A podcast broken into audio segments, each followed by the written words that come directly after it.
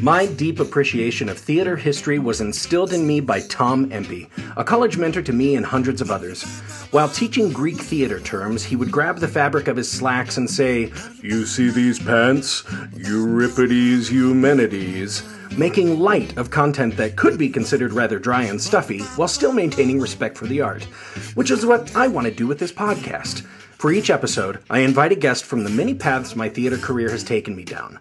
I give my guest no idea what we'll be talking about, but they know we're going to find an outrageous story about theater history and perhaps get a better understanding about why we're still doing it after all these years.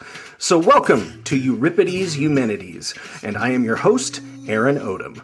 Apocalypse, apocalypse. I said, why you wanna show up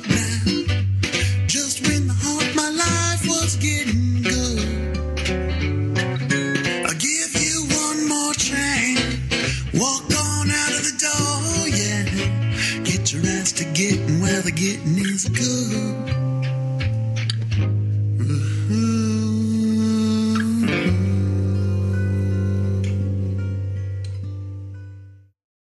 Hello, my friends and listeners. This is Aaron Odom from Trident Theater in Sheridan, Wyoming, coming to you with another episode of Euripides Eumenides, a theater history podcast. Boy, oh boy, kids, I got a great one for you today. I have a guest who was on episodes nine and 10, in which we introduced something of a new format to this program called the Postmortem, where we are looking at a musical or a show and wondering why it was successful or why it was not. And if you've uh, gone back and listened to episodes nine and 10, or if you haven't, go and do it. Uh, we discussed the often lamented Spider Man musical, which I think we ended up thinking it wasn't really all that bad. And it actually ran for quite a while, but it just did not have a shelf life. But uh, coming back to the program, I'm going to introduce you to my friend, producer Richard Jordan. Hello, Richard. Hello, Aaron, and hello, everyone. It's good to good to be back with you. And uh, I've got my scalpel and pincers all set for another dissection, so I'm I'm looking forward to it. And Yes. beaming across to Sheridan from London, so we're we're meeting in cyberspace somewhere in the middle, which is fantastic. Yes. And I am so, I, I feel like actually quite lucky to get you on the program. You have had quite a busy 2022 with everything opening up and the West End and uh, your projects in the in the US. And, and the unfortunate side of things is you're seven hours ahead of me right now. So you are giving up a very relaxing evening, late night to talk to me in the middle of the afternoon. The, one- the one the one good thing about this is, and if, if listeners are listening from the UK, um, and hello to all of them, uh, is uh, the fact that uh, theatre people tend to keep quite late hours. Yes. So um, you know, I sometimes I don't know whether who's it's Toby Belch who says I don't know whether it's good night or good morning in well in in uh, Yeah, right. Night, Mhm. I think so. yeah. I think it's yeah. a bit a bit the same bit the same in bit the same in that really. just a little bit yeah yeah and actually i got to mention something here um i have come out in a, a few of my episodes here recently i think i started in uh, uh 24 where i was talking about you know as we emerge out of this pandemic i think it is going to be an a- like a- a top priority for artists to focus on reconnecting people with delight and joy and just feeling good. Because over two years of pandemic we all just fell into a general malaise. And uh I was looking at your recent columns, Richard, and by God, if you didn't just write something very similar. yeah, yeah. that- I think it was when I wrote. I wrote a weekly column, as you know, for the stage, and uh, I think it was one a little while back saying, actually, as we come out of the gloom, you know, that that feeling of of joy is. But I, I have to say, from a producing standpoint, I mean, you know, it's very important to have a complete mix of theatre going on, but you know, actually, it's been a pretty tough time to be, you know, going through what we've got all gone through through the, in, in the theatre industry, and actually having something that that brings you a bit of joy as you're putting it on, and, and making you smile in the theatre yourself as you produce a show is Ah. also uh, a, a great a great feeling actually. And I think there will be that drive of audiences who are coming back, especially domestic audiences, occasional theatre business visitors who are looking for those shows that will send them out with a smile on your face. I mean, Right. what we can't do is Right. also forget the importance that theatre has of the exchange and the message and the conversation that it leads its way on, and so many other things. So it's Correct. really making sure we've got the balance of those two things happening. But hey, you know, theatre at the end of the day, also we want to also come and be entertained and have a great night out. And if we're going to come back to the theatre and start that happening again, then you know, good, Yep. good, good on us for doing that. And, Yeah. and, you know, it's nice to be sitting in in build in theatres again with with with people watching shows and sharing the live experience. Yeah as well. yeah. Um as of today's recording i just opened uh, a community theater production of first date last night and we opened to a, a full house. There are only 83 seats in in in the arrangement we set up in our black box theater but full house nonetheless. And my god just the the the feeling of even when we screwed up they were like that's okay. We're just happy to be here. I'm so glad you're entertaining us and making us like feel some kind of humor again you know what i mean Yeah. it was just great it was just If, great. if you've not checked it out, and if listeners haven't checked it out, go to go onto YouTube because I think you can watch it there and just watch the uh, the first performance back of Wicked on Broadway. Oh, yeah. uh, the line where Galinda comes out and says, "It's good to be back, isn't it?" Which is her first line in the show, and just that reaction because you know it must have been overpowering to sit in the theater, but actually it kind of overpowered me just watching that moment on on, on YouTube and the oh oh oh yeah you mean when kristin chenoweth came out and reintroduced Well, it it Chenoweth comes out at the start. If you if, if people watch the YouTube and see, she says, "Welcome Yeah. back, everyone." But then they Yeah. show the start of the show, and the start of the show, of course, Galinda makes her first entrance, and her first entrance in Wicked, her very first line in the show is, "I think it's good. It's good to see me, isn't it?" Which is her actual line in the script, and of course. It's re- reacted with a almost a standing ovation from the audience, and, and I Ah, think it actually spoke to almost the whole of of us all in the theatre industry because actually right you know, it felt like maybe in that second we're just emerging a little bit back into the light again of what's been a, a really tough and very difficult two, two, two years. And it continues to be. I mean, you Mhm. know, we know Oh, that yeah, COVID yeah. isn't over. We, we, you know, it, as we speak at the minute, Broadway has got lots of actors currently off in shows. We've had the same situation happening in, in London. So, you know, the, the, the, the, the, we, we've still got a few more rocky you know, months and, and- and time to get through yet. yeah yeah yeah. So here's a i'll take a funny sidebar on that. Uh kristin chenoweth uh, op- opened that show and introduced it. Earlier that week i had seen her in concert in billings montana. So she was she was getting around um but anyway It's a bit like John Travolta. John Travolta, funny enough, in my home, in my in my home, I come originally from Norfolk, and last Saturday, John Travolta was spotted in a in a supermarket in Norfolk, and a week before he'd been in in LA presenting an Oscar, and he'd suddenly turned up in he suddenly turned up in, in Morrison's, which if UK listeners will know is a is a shop that you know is kind of like a regular, it's a bit like a Walmart really, and he Okay, was basically yeah. going around doing his shopping in this tiny little vi- tiny little market town in Norfolk, where it turned out he was filming. The security guard couldn't believe it first. They had to double check it, and he was basically signing packets of sausage rolls for people who were going up and asking asking him who would sign things. Could, could not believing that John Travolta happened to be standing in this supermarket. It made all the Oh sort of local God. newspaper stories and things and stuff. Oh, So, that's you so never funny. you never know who's going to be in a shopping aisle, Aaron. That's, yeah that's- exactly exactly well getting back to the idea of of bringing back shows for the purpose of joy uh i got a story here today richard or at least i picked a show that i want to pick apart because there could have been so many places that this show would not have worked or would have met with backlash or would have met with pressure and it probably did on some level but this show came out full force smelling like a rose so here we go Great. We should have a little drum roll, but we haven't. Two well known entertainers were in New York City in the mid 2000s working on an upcoming film. It was a project that included something they had never really done before puppets. And not just any kind of puppets, marionettes. They just couldn't get the hang of it from a storytelling perspective. So, to mitigate their frustration, it was suggested to them that they should take in a Broadway show. And it just so happened that a very popular Broadway musical on the t- at the time was playing right then. It had won several awards and prominently featured puppets.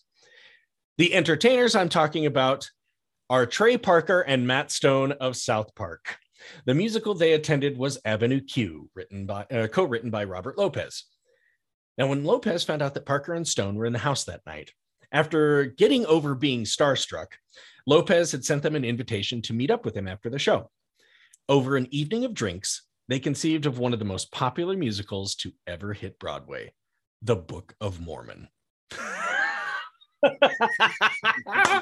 and that's what we're going to be discussing today. Oh, very good. Absolutely. So here's some quotes uh, from Trey Parker and Matt Stone about their their sit down and their initial conversation with Robert Lopez meeting after seeing his Avenue Q. Trey Parker says, We went out that night and obviously just hit it off so well that we started talking. And seeing that we shared a love for Mormons, like a hobby, it just became ridiculously obvious that we should team up and do something, something about Mormons. Matt Stone says, Bobby is about five years younger than Trey and me. So he was looking to us as like elder statesmen or something, totally unwarranted. Like, hey, okay, you guys have been in the business a long time. What should I try to do next? And so our pat dopey answer to this was, well, what do you want to do? And he said, I want to do something about Joseph Smith and the Mormons. And we were like, what? Wait a second. Nobody nobody likes that stuff for, except for us you know? Nobody. Only me and trey have ever talked about that. End quote. So just this fantastic meeting of the minds. Like one of those lightning has just struck. And know? how interesting actually as well about the timing because you have to wonder if Avenue Q hadn't, ha- hadn't happened before that, then Mhm. this conversation would never have happened at that particular point. And actually, the inspiration of Avenue Q and what it showed it could do in that particular moment probably opened up a, a passage on, on on on Broadway, indeed, for for for, Yep. uh, for a form of musical. And of course, the the, the, the big difference between Mormon and, and Avenue Q is, of course, Mormon, because of the nature perhaps of who was writing it, it, it, began as a, as a as a commercial Broadway juggernaut. The Oh, success yeah. of Avenue Yes. Q, you have to look to the Vineyard Theatre and remember, uh, Yep. which is where I saw it originally off Broadway, and how that show nurtured and then made that that that that step to Broadway. So it wasn't a sort of slam dunk journey. And in fact, there's a an interesting thing that that Avenue Q was really going to be the um. The, the, the, the gamble of the season when it came in the show that they actually Oh, yeah. thought was going to be the hit was taboo the boy george musical which rosie o'donnell was producing and of course Yes, we've talked about that. sadly and very unfairly uh, you know failed on broadway but it was a a, a, a- great mistake the production that they made on broadway. And uh, rosie o'donnell made a lot of uh, poor producing choices in contrast to- Yeah. to, the success it had been in london. Um, but you know uh, and wicked i think was also in the same season. And avenue q was this i think you're right. underdog yeah. that came up and and sort of you know stole stole the crown really Yep. And here's something even more interesting about that. When uh, uh, Trey Trey Parker and Matt Stone sat in the house that night, uh, you know, they were told uh, about what Avenue Q was, and they're like, you know, that's kind of funny because like this is the kind of stuff that we would write. Like we would we would take an idea like Sesame Street and totally bastardize it like this, but for the for the sake of like serious social commentary and satire. Um, and as they're looking through the playbill, they see in the very special thanks their names, Trey Parker and Matt Stone, directly put there by Robert Lopez. So if it hadn't been for South Park and everything that they had done to inspire Robert Lopez to write in the way that he did, you wouldn't have had Avenue Q. yeah, it's it's it's interesting how all of those things collide and and about the power of influence and how people right. are, are influenced by something and actually you know not always do they have that chance to have that meeting because sometimes something that influences someone can be you know from from a long long time ago and and, and those writers are, are are not even alive or or, Yep. or about anymore so the fact that you had this this meeting of these people at this time at that second that could come together and and then the rest sort of becomes history with what happens after that Yep. So, over the next several years, around the South Park production schedule, plus completion, press tour, and release of Parker and Stone's marionette spoof Team America World Police, the three met when they could to get Book of Mormon written and workshopped.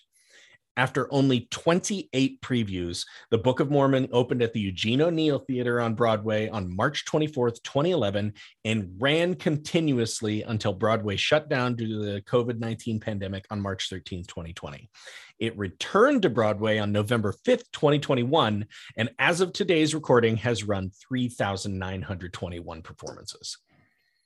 Yeah. quite something really but also So- what it's also what's also not down in that statistic and it would be interesting to know it is how many people have discovered Broadway and come to Broadway because of that show. Yeah. Because I think it's also probably one of the most successful shows has been a catalyst for bringing in new audiences Mhm. and finding a new audience that's that's that's coming to Broadway as a as, as a Yep. result of. Yep. and indeed the West End and and and, and other places where And it's all, all its all its international and touring productions, absolutely. Yeah. So and I'll- actually, I I'll- mean, I was going to say actually, if you compare it to a show like Jerry Springer the Opera, which of course oh right, uh, yeah, happened in in London at the National Theatre, came into the West End and wasn't as successful in the West End and indeed on tour. I I think it's it's interesting because Book of Mormon has has has played itself in a slightly different way to, to that show, and it's really understood how to hit a, a commercial market of, uh, Right. of, of of South Park fans, but also how you also attract that old school Broadway audience in as well. yeah, Uh, and Yeah. it's managed to find a fusion that I think has worked successfully, and it's Right. uh, it's a it's a great lesson in, in in how you can make those shows really succeed and fly. Actually, See, and you might be leading into what I was going to ask you next, uh, because what I like to do with my episodes is I start by asking a question and keeping in mind that this is a post-mortem episode, despite that the play is still running. I'll ask this in short: Why did the Book of Mormon work? the Book of Mormon works simply on I think fundamentally one thing, which is the absolute glue of any musical, which Mhm. is to, to, to coin literally the book. Um, Yeah. you could actually do the Book of Mormon as a play without the songs. In a- correct. in a- yeah, in I a- think you're right. in a, in a musical, you have to always ask yourself the question when you write or you produce one: Why do they need to stop talking and start singing? yep. Uh, you have to understand how the show joins and how it works, and and of course the glue to any musical um, is is its book. It's the it's the absolute guide, the Bible. It's what makes a show work and what makes it succeed, and indeed, if you can get it right, makes it timeless. Um, Correct, And yeah.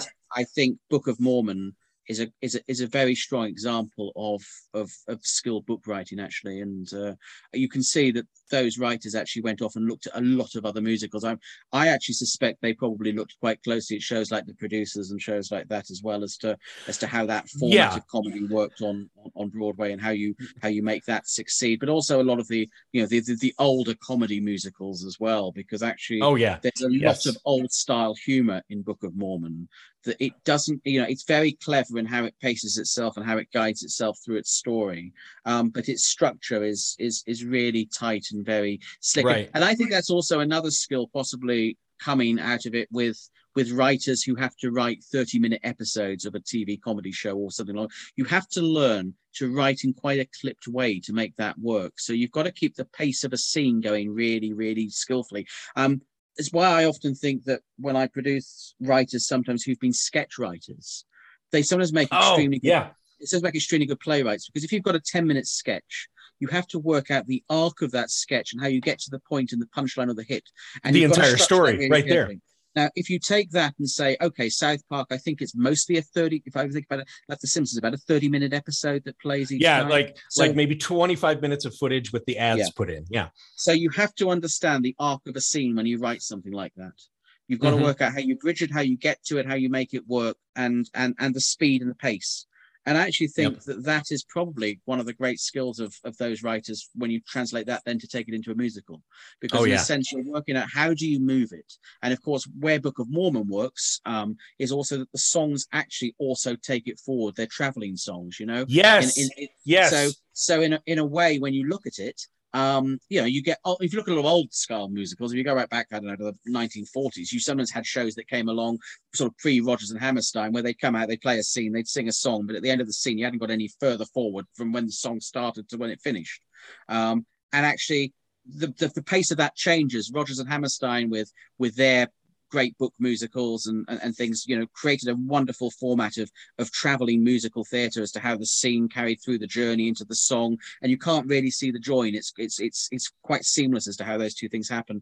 And Yeah. if you look at it with Book of Mormon, you can't see the join always of when they stop singing and start talking. It kind of just travels through, but actually the show itself glides through then with the uh, the song that they're singing. So when you come out of it the other side, they've also used it so it's paced the scene and it's taken it into the next scene of where it's going, which is again very very skilled comedy book comedy book writing or, or book writing in general, but but also particularly comedy comedy book writing because it's it's a great modern day comedy musical.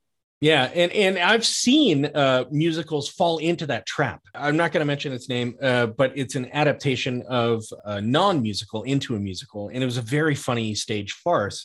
When it turned into a musical, the characters would say what they're feeling in the scene in the book, and then sing a song that just completely repeated what they just said in the scene. So Yeah. you go, well, I didn't need a four minute song on that. You just told me exactly how you're feeling. And I guess the song was nice, but uh, doesn't do much for me. And now I feel like my time might be wasted. And I think the other thing that's a really smart thing that they chose not to do was to to do a musical that was South Park the musical. They Right. chose an original story and they chose to write something in that particular in that particular way. So they have the ability that's from the writers of South Park, but it's not South Park the musical. Mhm. So actually, you you know, it's not like when they had SpongeBob SquarePants and those writers come together and do that. This is the writers who write that show, but they're actually, you know what, coming together and they're they're doing something new. So you've got the strength, Right. you've got South Park as a as a hook to a certain audience, but actually they've got that wonderful freedom that they can write something where they can also appeal to a to a to a wider demographic in, in, Yes. in the work that they're creating. Yes. And- And we've talked about that before. Like uh, for a show to succeed on Broadway, there almost has to be an element of appealing to the longtime fans of Broadway. Like, uh, you know, if you come at them with the same music that's in like Bloody Bloody Andrew Jackson, that's a really interesting and well put together musical. But you're going to have people who are like, yeah, you know what, that music isn't really appealing to me, and I, you know, I don't want to. I'm not necessarily uh, going out to Broadway to see something like that. Yeah, I mean, bloody bloody Andrew Jackson also has a pro. I mean, it's an interesting musical. It has a problem with its title. In Yeah. actually, the, that that title puts off some audience members. Yeah, It's you know, it's that interesting thing of currently on, on on if we're looking at drama and plays, Mike Bartlett's play in London, Cock, is getting a revival at the moment. They Okay. can't advertise on the underground a play which has cock in the title. The same. So you've got the faces of the two actors saying an extraordinary theatre event, but you actually haven't got the title of the play. So you've got to know who these two actors are to know what the play is. And Yeah. on Broadway, when that play came over to New York, actually didn't play Broadway, it played at Lincoln Center. They couldn't oh, call Okay. it Cock there. They had to call the whole show Cock Fight. And that was the only way they could get it onto the posters. oh my um, god. And so bloody, bloody Andrew Jackson probably makes some people feel, you know, particularly the older Broadway audience, possibly a bit standoffish, saying, "Oh, I'm not sure I'm going to like this." And and of course, the subject matter isn't going to connect necessarily with an international audience, which if you're coming onto Broadway becomes quite important because when you're looking at a musical and are producing uh, a musical now and today in 2022, it, the longevity uh, that it takes to recoup relies on several things. It relies on repeat business. So it relies on that audience who come have a great time. They want to come again. They want to tell a friend. They want to come back a second time to see it. Um, it also relies on the domestic audience, where afterwards Mhm. perhaps the show can go off and tour because it's actually the the, the, the the touring often that can finally push the recoupment back on a musical. Because Right. if you're working out that most Right. Broadway musicals possibly take two years maybe to recoup, possibly if it's a large scale musical, then we're talking about if it's not hitting quite that level, you've got to just try and push it over the edge to be able to, you know, um, uh, recoup that possibly back on the tour. I mean, a great recent example of that is A Gentleman's Guide to Love and Murder. um, right. which yes. did not recoup, which did not recoup on Broadway, despite winning the, the, the, the Tony Award. It actually took the tour afterwards to push it over recoupment. So Yeah. we're talking a very long journey. But if you're thinking about it now as a as, as an entity, uh, uh, and it's just the, the cost of the sheer cost of trying to produce on Broadway today. Um, if you're thinking about the entity of a show that you're making, uh, that longevity afterwards becomes a really important factor. And of course, Book of Yeah. Mormon Yeah. that has that appeal of a wide audience that can work in a domestic market, which is perhaps a little bit more, uh, uh, uh, you know, a little bit more uh, picky, perhaps in its shows and the subscriber season of what it wants to present. It's got Yeah. to be able to sit there against the more populous titles and and and and and also find its audience and its demographic of where it's working. Right. So its success on Broadway is important, but equally as important is that domestic market. Right, right. And I I think you hit on a couple of things there that are kind of interesting, like the idea of the title. Well, everybody knows that title. I mean, it's already a book. You know, I mean, it would be like Yeah. if you said the Bible, the the musical. Yeah, I mean, Um, of course, but- a lot of people were confused, and and and funny enough, I was actually in, in in the West End about three or four weeks ago at um, a performance of Pretty Woman I'd gone to see, and uh, Mm, mhm. I had a I had a very very strange encounter in the gentlemen's toilets of the Savoy Theatre. Uh, which was at the- end of the performance. Uh, uh, not that sort of encounter, but it was an encounter. basically, it was basically the ended at the show that this there were three of us in the in the toilets utilizing the facilities at the end of the performance, and this guy came out and said that was absolutely brilliant, absolutely brilliant. He'd had such a great time, and he told us his name was James, and he he'd come to the theatre with his girlfriend, and he had only just got into theatre through lockdown, and his first previous show he'd been to see, his first show he'd seen was Woman in Black. He'd been to see um uh, Lion King, which was his next show, and he'd had to come to this because it was the anniversary of a date with his with his girlfriend of their, Okay. their sort of getting together. So he wasn't sure he was going to enjoy Pretty Woman, but he'd had a really really good time at the theatre seeing it. And then he said to us, "I want to go and see something else, but you know, a friend of mine sort of mentioned this Book of Mormon thing, but I don't know because it's all religious, isn't it?"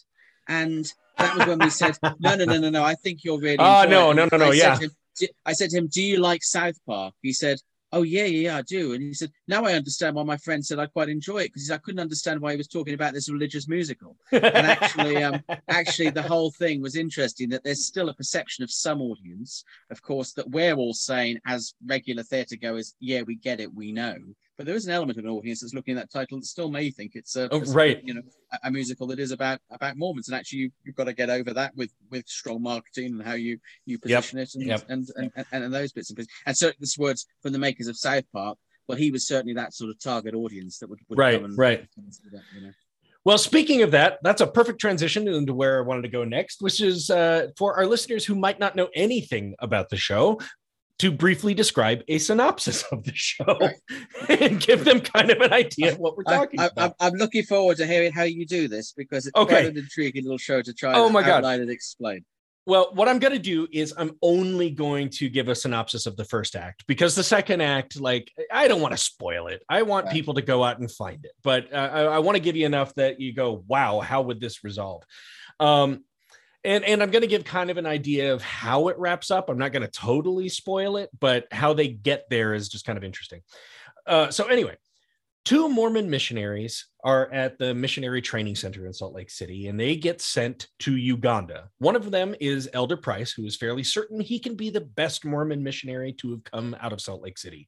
The other is Elder Cunningham, an overweight outcast who is happy to have a new best friend who, because of church rules, is not allowed to leave him like everyone else in his life has so far.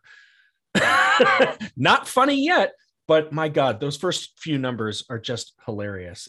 Anyway, they arrive in Uganda to find the place plagued by the AIDS virus, famine, and the villagers are terrorized by a vicious warlord who is more or less terrified by the female clitoris and generally demands to have all women circumcised.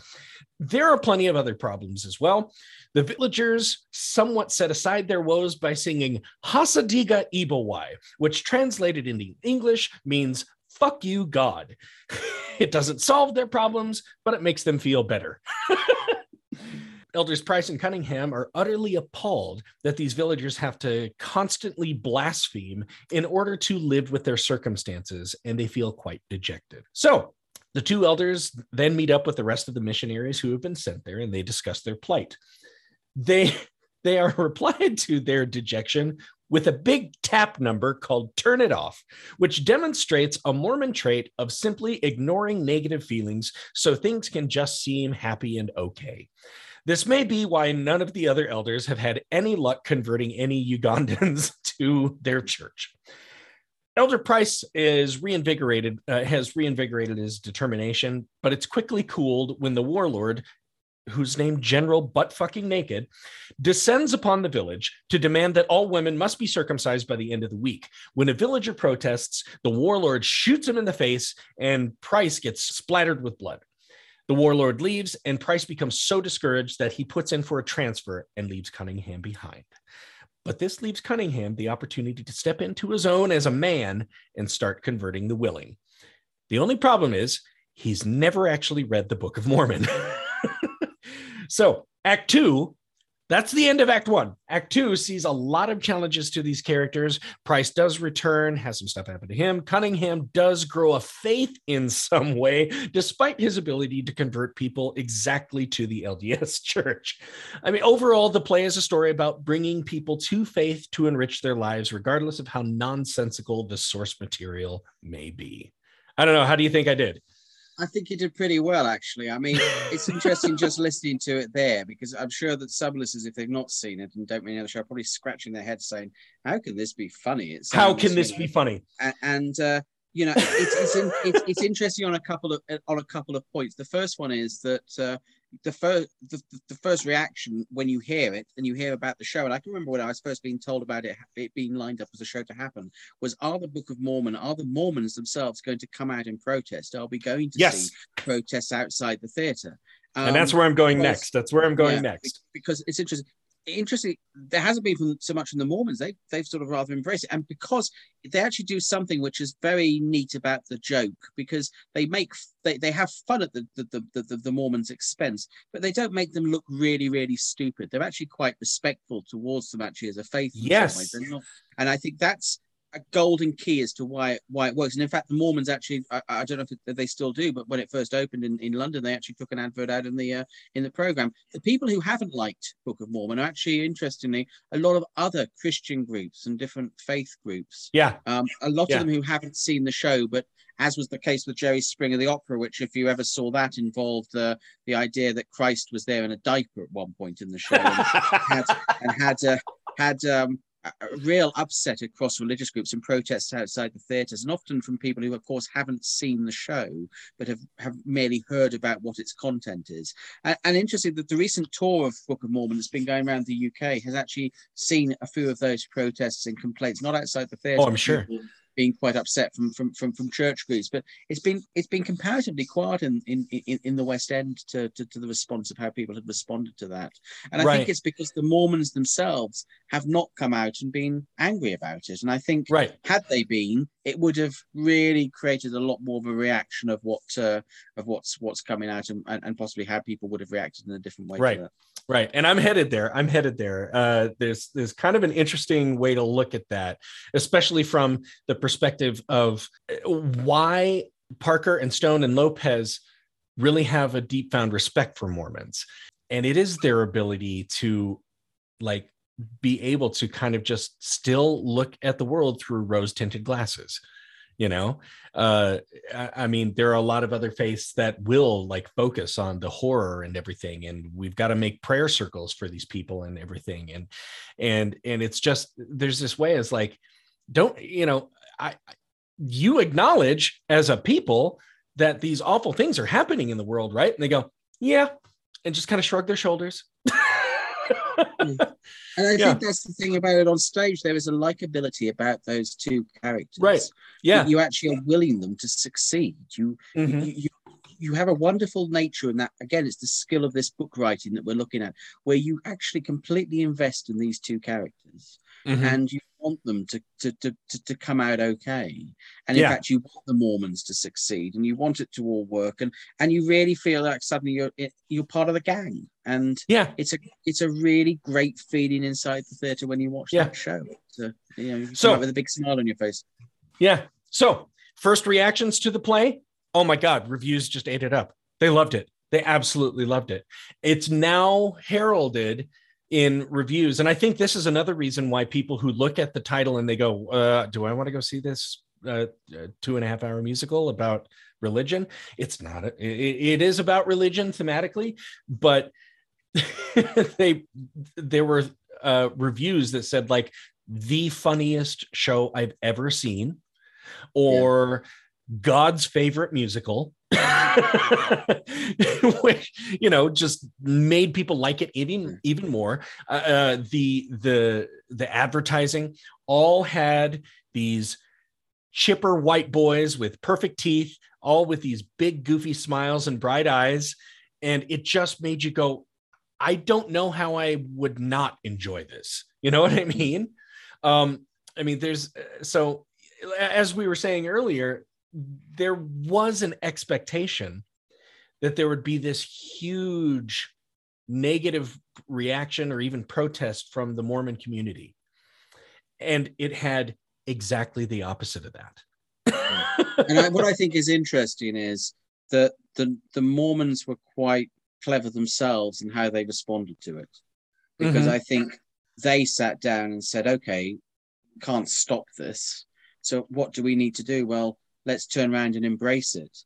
and in a way, Mhm. it's quite a clever pincer movement on their own parts as well, because Yeah. actually, it, it kind of sort of actually it's probably got a lot more people who've gone away after seeing Book of Mormon and have Googled wanting to find out a bit more about the Mormon faith, not necessarily to become a Mormon, but wanting to know more more about it Yeah. and it's driven it in a way that actually has has has has come because they haven't been confrontational about it Right. and i think you know they've been very clever and quite smart in how they've and actually you know it's probably been the greatest advert for them for them for the mormons actually Oh my God. It was so great.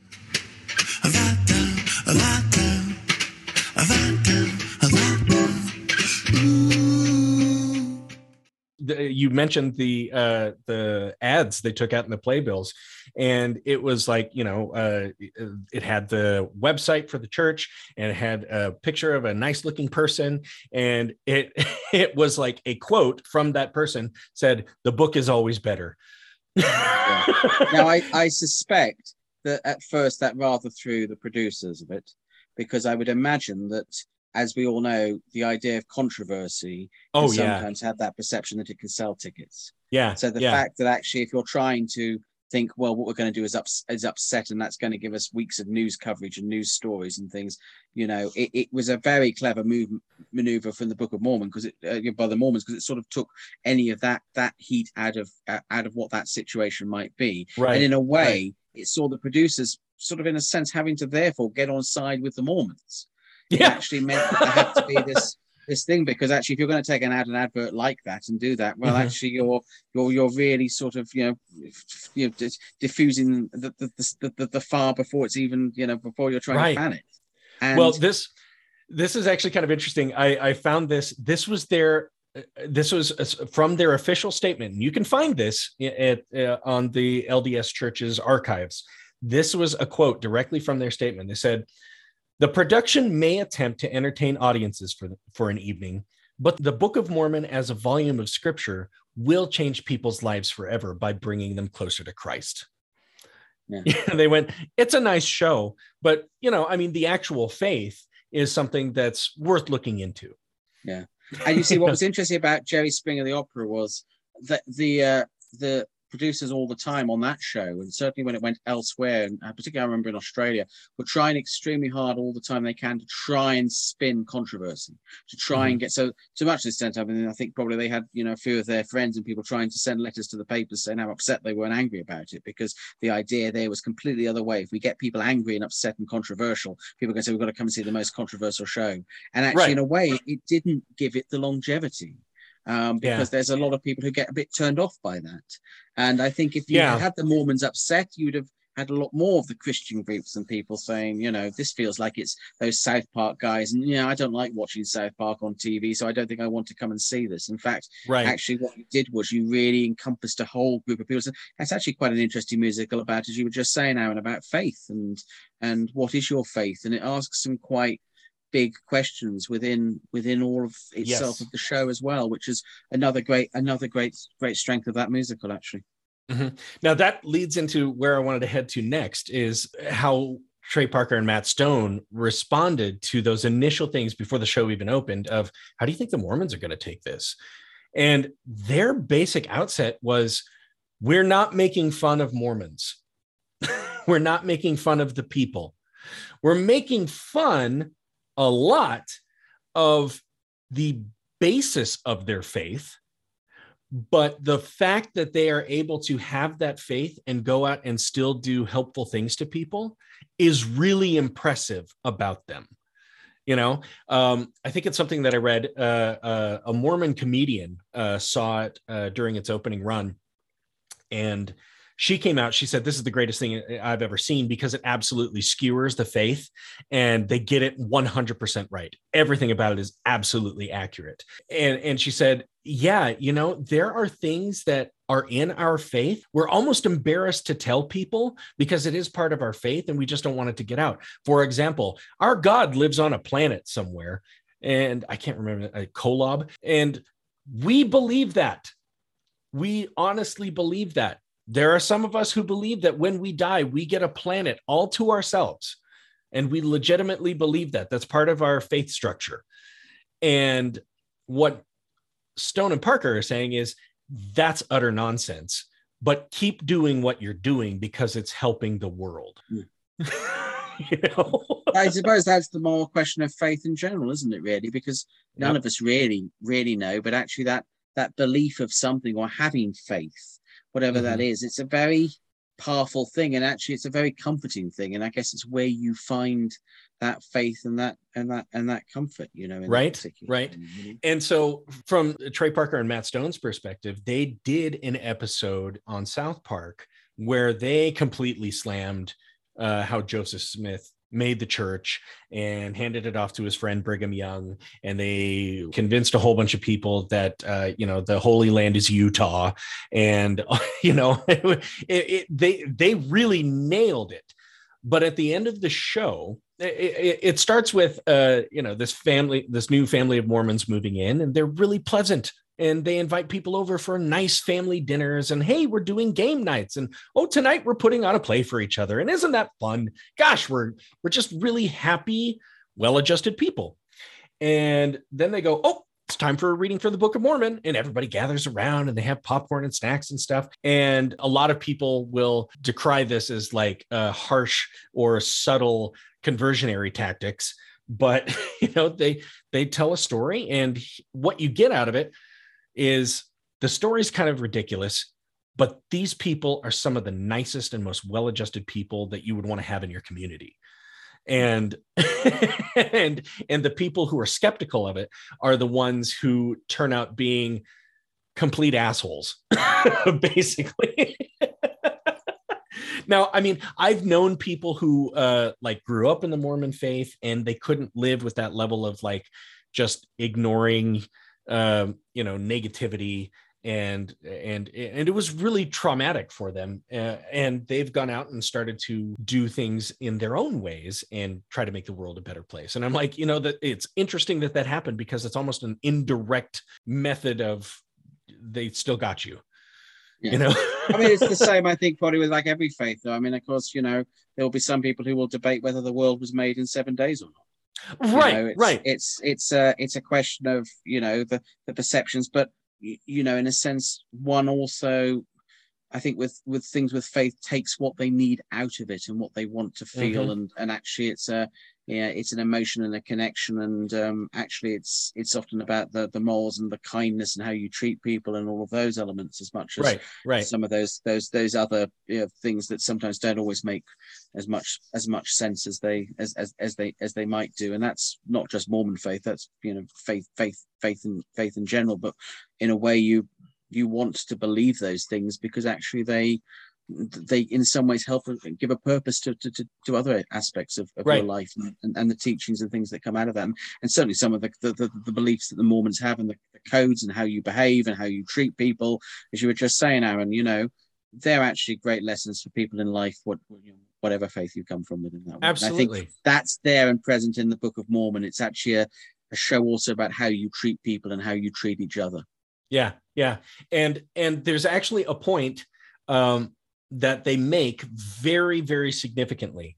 Um i'm just going to go ahead and kind of spoil it. Uh elder cunningham in act two uh when he's pressed by the ugandan villagers he's living with hey tell us more about this book of mormon because it sounds like you've got some good stuff to talk about and he doesn't know anything about the book of mormon he starts inserting storylines from sci-fi movies and books and everything. And at the end of all of it he he does actually convert a lot of people to his somewhat bastardized faith that he's just made up but they start looking at the world in a different light. And at the end of it uh, he's kind of exposed and he goes i'm sorry i'm sorry i lied to you. And they all go well we knew they weren't real stories. We knew like we've heard of luke skywalker you know? So uh, but but what you did was teach us to look at the world through a new perspective. So if that's helping us then great. You know also, if you if you if you look, I was going to say just on that note, uh, sorry to Amber, it was gonna, if you look at that actually, and you look at how many people in the last census decided that they wanted to put down for their religion Jedi, it Yeah. kind of sits down and, and makes. But of course, you know, Star Wars. if you if you analyze that, is a complete story of faith and good and evil and absolutely and it coming through, and actually the whole story of of faith is is embedded within within Star Wars and and, and a, a very strong moral Yep. code. Absolutely. So by that, what what uh, Parker and Stone have ultimately said is, look, it's these people who take the origins of your faith literally that are the ones that cause problems. You know, the people who say that Satan is teasing us by putting dinosaur bones in the ground because the earth is only 6,000 years old. There's no way there can be things that are millions of years old in the ground already. Those are the people who are causing problems. They're the ones who can't take the world with a grain of salt. I mean, even Richard, several years ago, I took a, a, a philosophy class, and it was all about uh, medieval Christian and Muslim uh, theology and philosophy. And you know, most of it was how do we relate to God? How do we know God exists? What? How does God see things like time and and stuff like that? And I remember at the beginning of the class, uh, the instructor asked me, "So, so how do we know that God exists?" And I said, "Well, I think it's just a leap of faith." And he said, "No, no, no, no, I don't think that's it." And we got to the end of class, and we started talking about Saint Thomas Aquinas, who, at the end of all of his writings, and I, you know, please feel free shoot me some emails and tweets uh, out there who are going to uh, hate on this. At the end of his studies, he goes, "You know what? It's all a leap of faith." like i mean we all have pretty good significant evidence that it's it's out there but mm, you know it's up to you to make Yeah. that jump but it's nice to have something to believe in. I think Yeah, sometimes as yeah. well, you know. Yeah. Um, and also, there's a se- as we came back to it a second ago, the the code, the code that you live by, and I think Book of Mormon does say something to its audience about that, and it and it and it makes some quite strong, you know, moral and political points actually. And I mean, of course, Uganda is a is a country that they choose to settle on that's had terrific problems with Joseph Kony, who and his Oh, abduction yeah. child soldiers and all of those. There's a very interesting point about the um the, the choice of country uh, that the, the the the two writers choose on because there is a a um play called Bussmann's Holiday. Um, it was turned into a book called The Worst Date Ever, written by a lady called Jane Bussmann. And Jane Bussmann was a writing on part of the writing team at one point with uh, I think either with South Park or certainly with Matt and Trey. And, Oh, wow. Um, the, the premise of her book and her and her subsequent theatre show is about the fact of her going off on a pursuit of a of a date. She uh, she falls for she's actually a, a magazine interviewer, so she's been interviewing people like Ashton Kutcher and all those people. But at one point, she she she decides that John Prendergast, who at that point was working very closely with Clinton and was his sort of political advisor, okay looked a yeah. great person He'd be a fantastic person to have a date with. Uh, but she has to. She's a she's a she's a celebrity column writer. It's a true story. She's a celebrity column writer, and so she has to try and find a way of getting to him. And she works out the way to do it maybe is to go to Uganda and uh, where he was going and, and get a place Ah. teaching teaching children at a Ugandan school. And actually, what she does is she uncovers a complete warlord who's out there, and actually, strangely, ends up becoming a coming quite writing a story that ends up getting picked by the BBC and becoming like a world you know world correspondent. A lot of things Oh, go wrong on the way. Uh, unfortunately, the article she gets asked to write for the Times newspaper, I think it is before that, doesn't actually end up in the Times because she sends it to the wrong Sean Hayes, and unfortunately, she sends it to the, the Sean Hayes of Will and Grace by mistake rather than Sean Hayes. So it's a very very funny show, and she's a she's a genius genius writer. But I also have always been interested by the fact when I see Book of Mormon and it's setting with Uganda, I, I wonder if they ha, you know, had a chat with her and she talked about her mad time in Uganda and that experience, and a little light bulb went off and said, "Hey, that's an interesting place to kind of like maybe." Yeah. this- set that yeah idea." i mean you could put it uh, i mean there's so many places in africa that have had uh, you know just decades of strife uh you know i mean you could set it in nigeria for example and Yeah. still you know you'd have a, its own host of problems Yeah. uh, Although south interestingly, africa I wonder if Uganda is one of those great successes because you don't know as much perhaps about that country as you do Oh, about yeah. Nigeria or South Africa. So actually, as an audience, you come to it not being sort of two or three steps ahead of the game with that, you know. So it's uh, it's, it's, like we talked the last time about Hamilton, I think, and why does Hamilton work? Well, Hamilton perhaps works because Lin Manuel Miranda decides not to write about Abraham Lincoln. But he decides Yeah. to pick someone where you know some of the facts, but maybe not everything. but Uganda's maybe not everything More Mhm. like that as a country than if, as we were talking about saying, if it had been South Africa or if it had been Nigeria. So I bought the uh, book to accompany the musical that they Oh, yeah. sell in the bookstore, and there's this great line in uh, the song Hasadiga Ibawai, you know, fuck you, God. Um, and uh, it's this line that says, if you don't like what we say, try living here a couple days. and everything that they're talking about, you know, the the the female circumcision, the uh, the the constant threat of death, the AIDS, the um, uh, everything that's going on, it's a reality for them on a Yeah. daily basis, and somehow they have still found the will to live and keep living. You know, Yeah. so so it's like it's it's such an interesting problem to come into when Yeah. you're just trying to get people to believe in your faith. So, so like- let's also just take that point though, because it's a very interesting one to say. If you're looking at it today as a musical in in you know the early tw- 20 20 20,000s when it got written, um, Yeah. If you think about what they're writing and what they're talking about, it almost shows the part of the musical. How you can take a musical and you can actually bring an audience in, and in a sense, you can play a bit of a contrick on them. Because guess what? Here comes a lot of fans of South Park here come a lot of you know theatre fans coming in thinking we're coming to a comedy musical. You're getting that, but underneath it all, you're getting this very, very powerful message. Probably a message that you're going to go away and think about some of these things going on in the world that you've not been confronted before. You know, when you walked in on your Sunday matinee performance, you were going to see it on Broadway. You're suddenly walking away thinking about some of this stuff. And actually, this musical, for all its comedy, has embedded these things you're going to go away and and and think about the world, and and perhaps maybe you know feel that you've got to make some stand about it or donate to a charity or do something. Now, if you take that now, look at the legacy as to how perhaps we reach that. And if you go all the way back and think about a show like South Pacific, and you sit down and think, again, it reflects the power of the musical. Because if this was a play, you'd get a certain audience, but you wouldn't get that Right. broad mass audience that a musical Mhm. would win. And the reason I say South Pacific is an interesting example of that is because I think it's one of those great musicals. If you want to learn about racism and what was going on inside America and the attitudes at that particular time, South Yes. Pacific kind of does that. And again, it pulls an audience in thinking it's going to see one thing. And then Mhm. suddenly there is this undertone of storyline that's embedded within it. Showboat does exactly the same thing. I mean, Showboat's probably Mhm. one of the greatest musicals of all time ever written, one of the most important musicals of all time ever written on, on, on, on Broadway because Right. of what it does. It comes in, and suddenly here we have these other storylines. But the audience that's come in initially is thinking they're coming for their Sunday matinee or their night out at the theatre, and they're coming to a happy musical. They're getting all of that. But actually, Mhm. then the skill of the writing is how you embed these other points. So you're just going to take it away and probably make you think a little bit Yep. more, which is why Yep. I would sit down and say that probably Book of Mormon sits right up there with South Pacific and Showboat in the sense of what it actually does and what it achieves as a musical and, and, and its importance, because I do think it's got something very important to say as a show as well. Yep. Yep.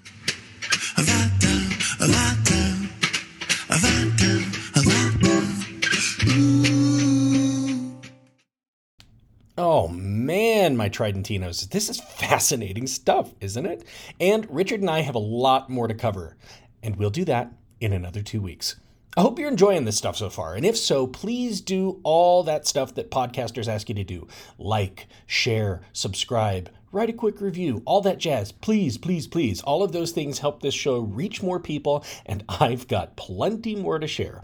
So, again, thanks for joining us today. We'll be back in another two weeks. So, for this episode, this is Aaron Odom from Trident Theater in Sheridan, Wyoming, signing off, and I'll see you at intermission.